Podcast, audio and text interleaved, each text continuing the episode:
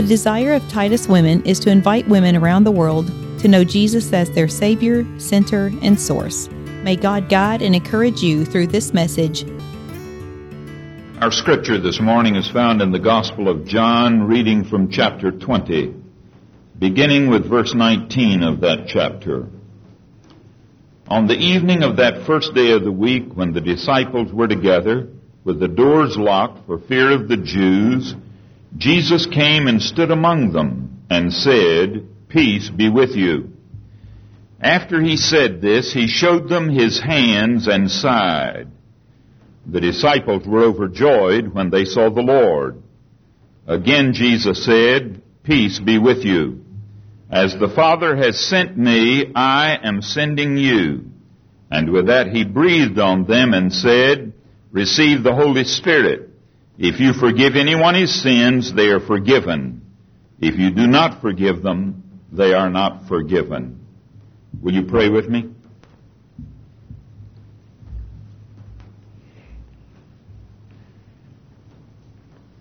Our Father, we've known what it is meant for you to take ordinary time and make it holy.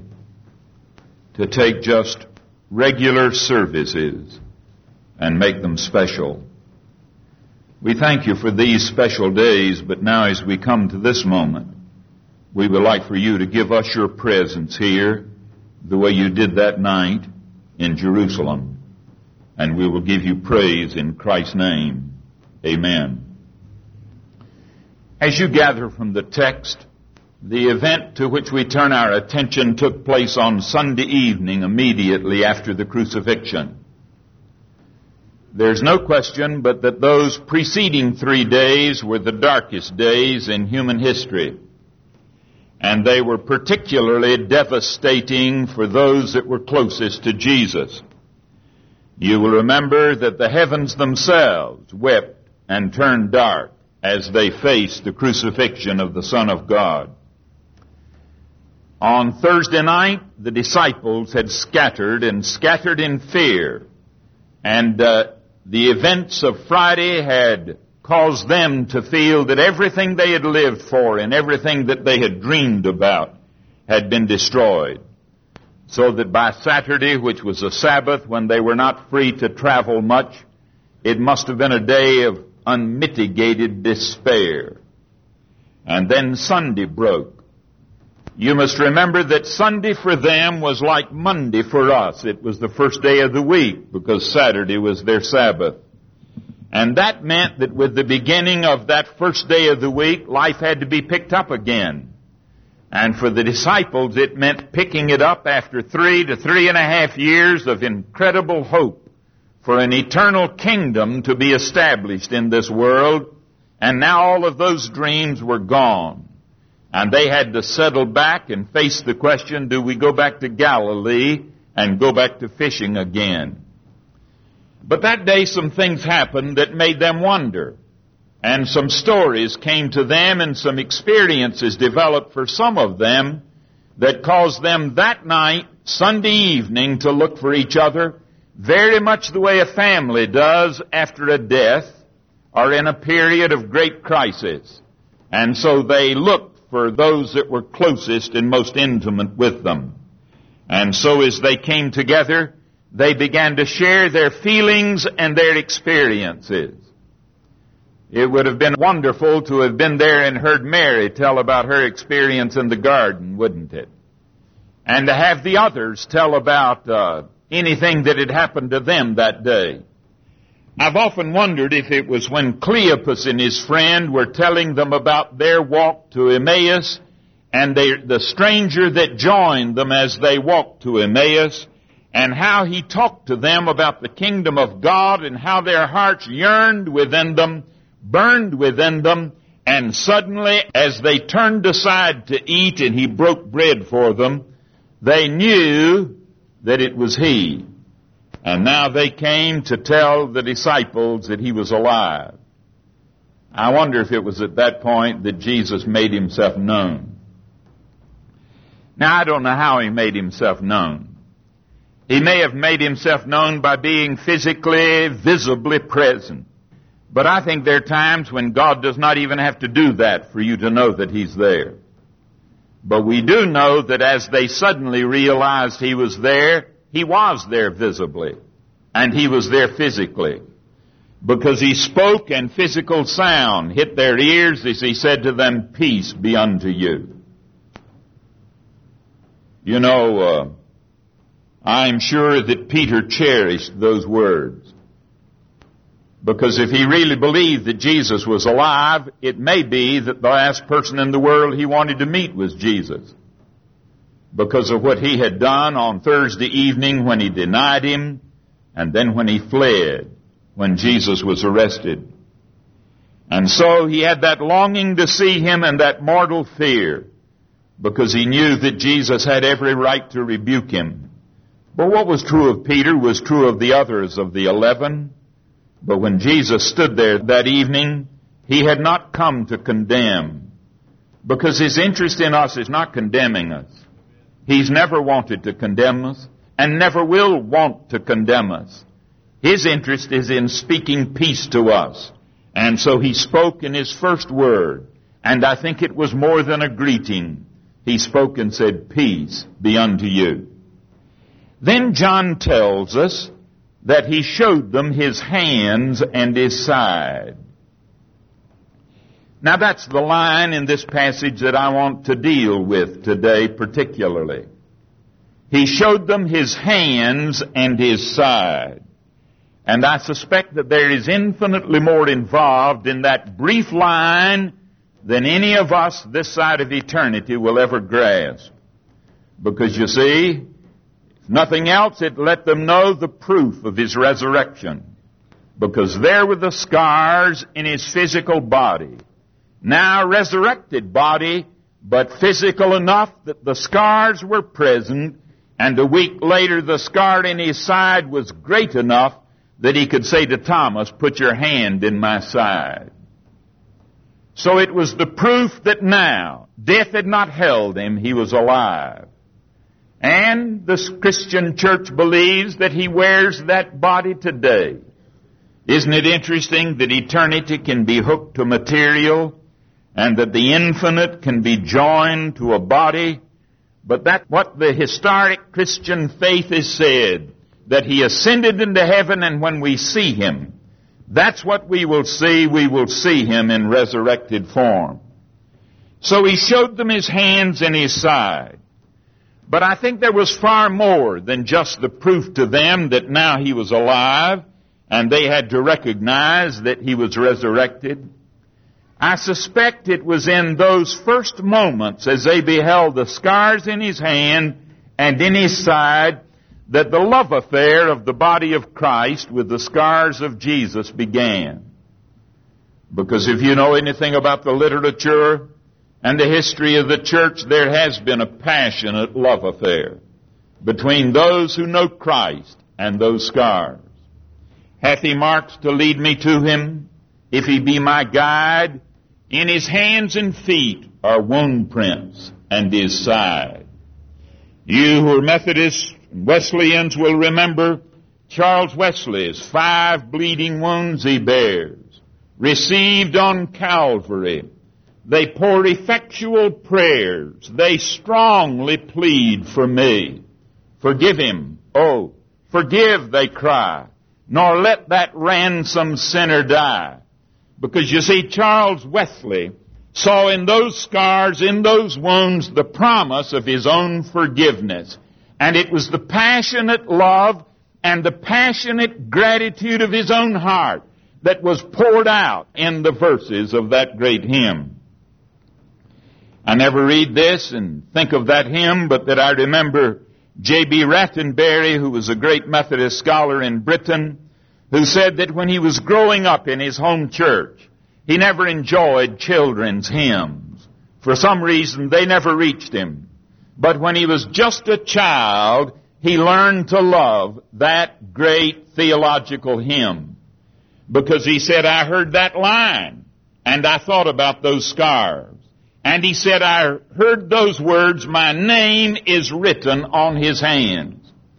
He said the only writing I had ever seen on human flesh was tattooing.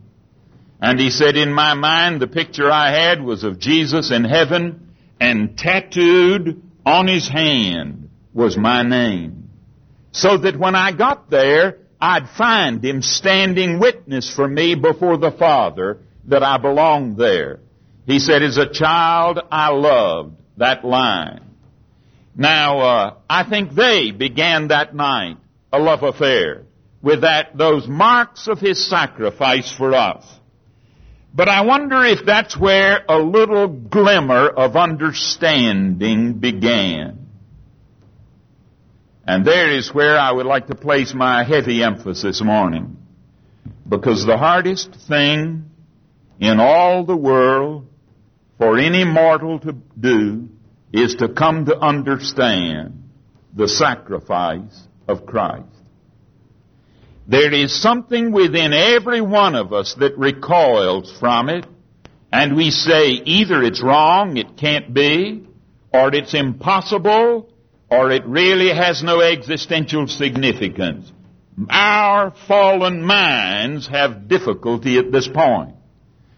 You say, why are you so positive about that? I'm positive about that because of particularly the ten that were there that night because Thomas was not.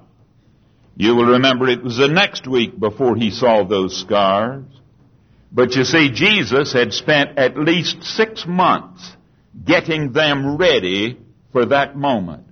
And they had never heard a word that he said.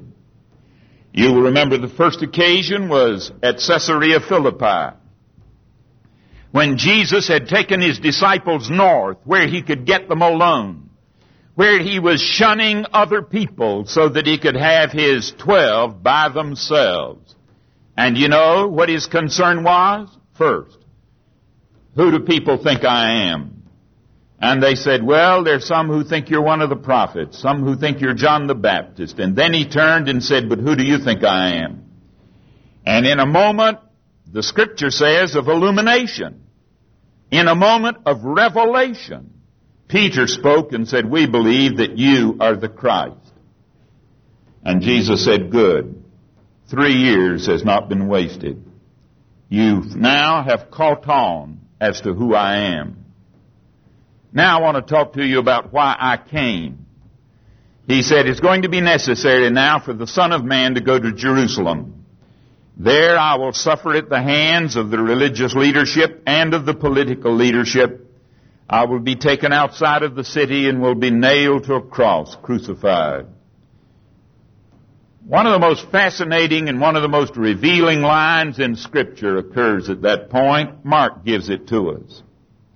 It says that Peter, when Jesus said, now I go to Jerusalem and there I will be crucified, Peter took him to one side.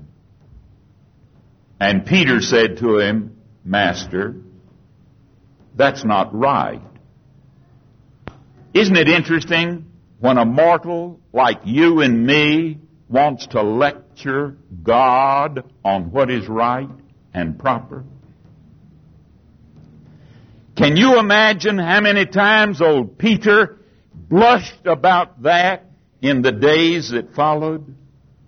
But very condescendingly, he took his master aside and said, now, you've missed it.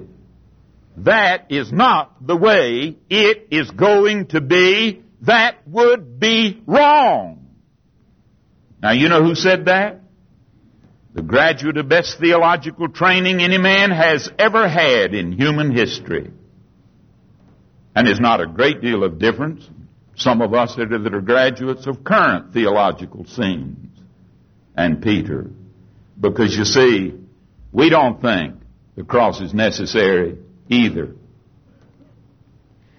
Now the depth of Peter's opposition to it was such that Jesus turned to him in words of strong rebuke.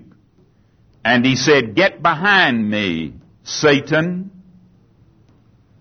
Because you see, I think immediately he recognized behind those words the voice that he had heard in the temptation when the devil said to him, it isn't necessary for you to go to the cross.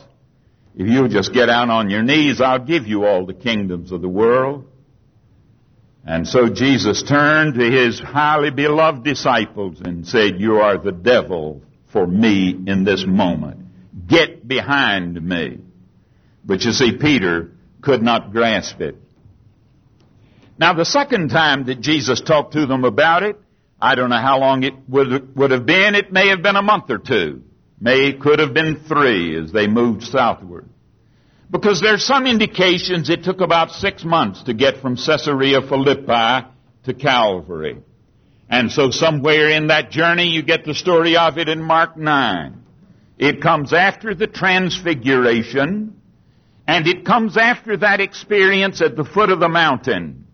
Because you will remember when they came down from the Mount of Transfiguration, there was a big crowd there. And there was a distraught father in the crowd who had a son who was a deaf mute, and he had an evil spirit within him that troubled him.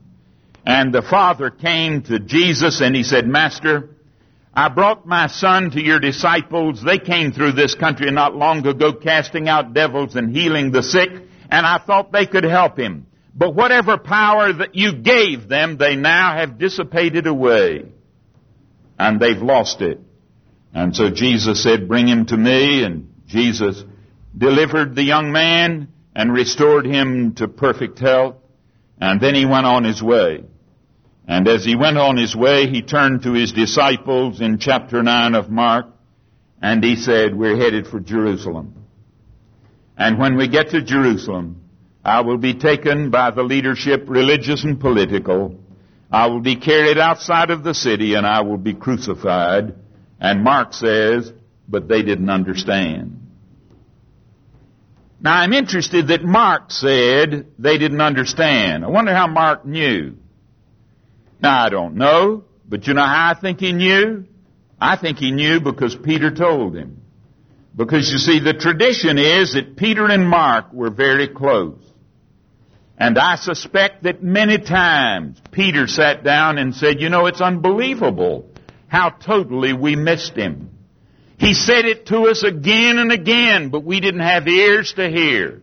And so we never understood when he spoke about the cross. And now he's in that room with him and Jesus is showing him his hands and his side. Do you think there were flashbacks? to Caesarea Philippi and that journey on the way after they had come down from the Mount of Transfiguration. And remember, Peter was one of the three, but he did not understand. Now the third time must have come within two weeks of the crucifixion, three weeks at the most. Because you see, it was just outside of Jerusalem, and the story is told in Mark 10. Now only a matter of days and Calvary will be a reality. And as they're walking in the way, Jesus, for the third time, as Mark tells us, he begins to talk to them about the cross. And as he talks to them about the cross, Mark does not even comment on the fact that they didn't understand. But as soon as he's through, you will remember James and John looked at him and said, Master, can we have the right hand and the left hand in your kingdom? Have you ever had a significant message, significant to you, that you wanted to communicate to somebody else? And you very carefully prepared and found the moment when you could and you thought you had the person's attention and you spilled your heart out and when you finished, the person changed the subject on you like that and you knew the person had never heard a word you had said? Because you see, what with Peter at Caesarea Philippi was blasphemous impossibility, and what for the eleven was incomprehensibility back in the ninth chapter is now nothing but just religious litany. And I can see Peter nudging John and said, you know, that's a funny speech he feels obligated to make. I don't have the vaguest notion what he's talking about, but isn't it funny how periodically he feels obligated to make that speech? Because I don't think there is any question but that when Jesus began to talk about that cross, the depth of feeling within him was obvious to anybody who would had eyes to see or sensitivities at all to perceive. But now it was just pure litany. And you know that's the way a lot of our worship is? I took communion for years, and it was words and actions instead of grace. I was baptized and went and had the water poured on me and all the right words said, and there was no regeneration. Lovely litany for a young person in the church. And we turned the realities of the gospel into litany. Now we need the litany. We need the ritual.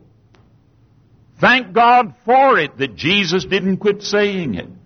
Because as Peter looked at those scars, in his hands and in his side, all of that that he had heard began to come back to him. And he began to say, oh, and some faint glimmer of light began to go across that up to now darkened mind of Peter. And Jesus said to him, as the Father has sent me, now I'm sending you. Whosoever sins ye remit, they are remitted. See these hands? Whosoever sins you speak forgiveness to, they are forgiven. And he lifted those hands and showed those scars in his body. Now, uh, if the church did not hear those words before the cross, you know, I'm convinced we haven't heard those words since the cross. And it's my own deep conviction that most of us that call ourselves born again are spiritually in the state of those disciples as they made their way toward Jerusalem. We somehow or other think we can be Christians without that kind of cross that Peter recoiled from.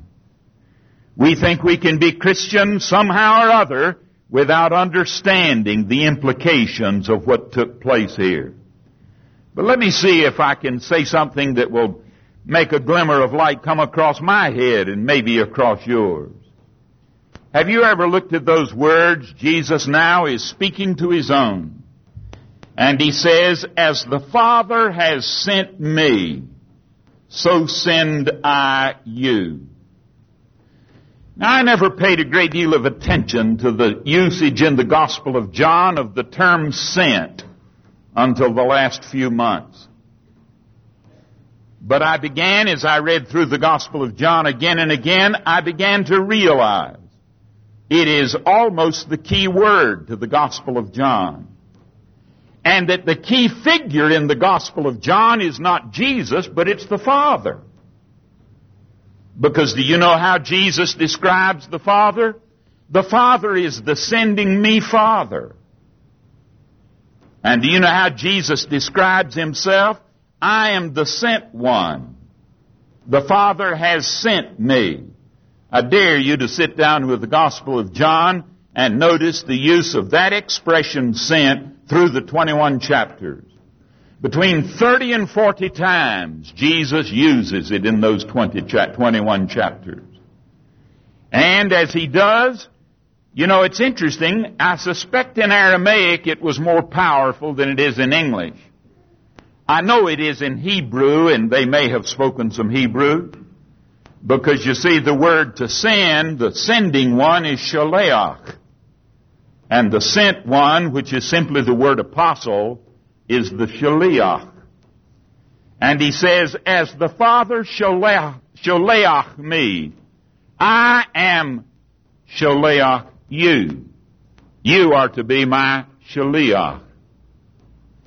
Do you know that Jesus was saying, Peter, as Peter looks at those scars, those wounds in him, Jesus is saying to him, these are the marks of my sentness. This was what I was sent for. Now, I'm sending you. I remember that Amy Carmichael had a poem that ran something like, Hast thou no scar? No hidden scar in foot or side or hand? I hear thee sung as mighty in the land.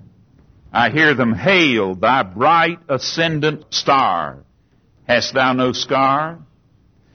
Hast thou no wound?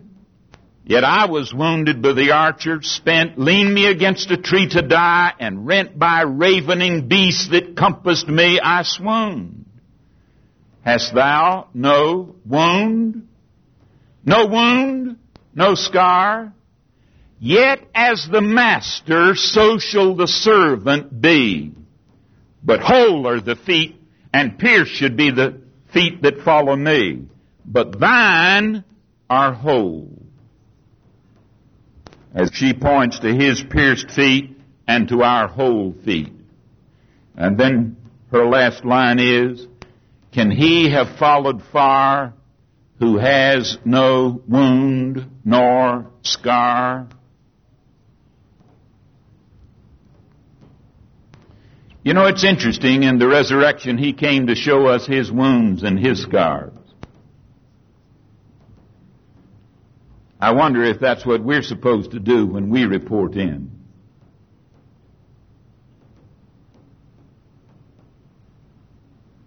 That's enough to sober a fellow, isn't it? Because you know what I tend to do? You see, when Jesus began to talk about the scars or about the cross, that James and John began to think about position in his kingdom. And they said, could we have the right hand and the left? And he said, you really don't understand, do you? I'm talking about something more profound than that. Do you know what it's temptation for me to do? I'm tempted to talk about my position.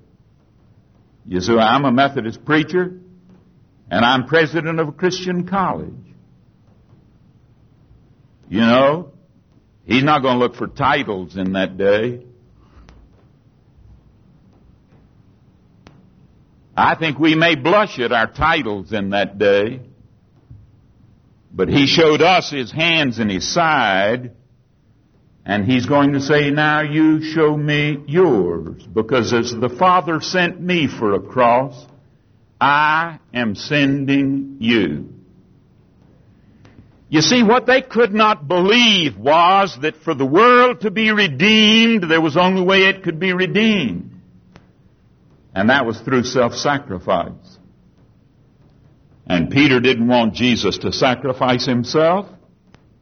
And one of the reasons Peter didn't want Jesus to sacrifice himself was because Peter didn't want to sacrifice Peter. And one of the reasons James and John didn't want to hear the words of Jesus were because James and John didn't want to sacrifice James and John. So they said, just give us a position and we will serve you.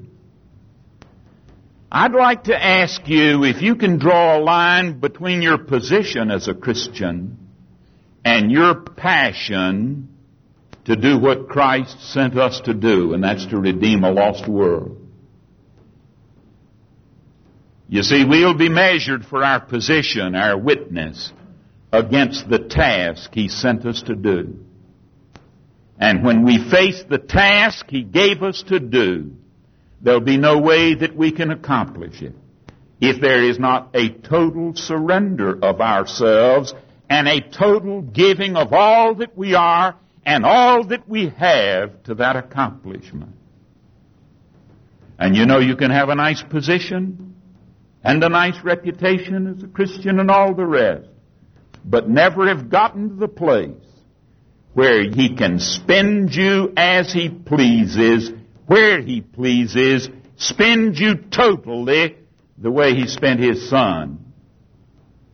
Because that's what God wants out of the likes of me and out of the likes of you. You see, uh, I notice that uh, the church of which I am a part has lost its evangelistic thrust and has lost a substantial chunk of its missionary passion. And there are billions of people in the world today that do not know Christ, and there are millions in our own land that do not know it, and we can go about our ordinary business if we were not sent ones. But the one whom we are supposed to be following is the one who carries in his body the marks of total, absolute surrender to give all that he is and all that he has to one purpose, And that's the redemption of his Father's world. And he is the one who said, as the Father has sent me, I am sending you. But you see, I don't think we've heard. And I don't think we've understood. Because if we had, the world would be a different place.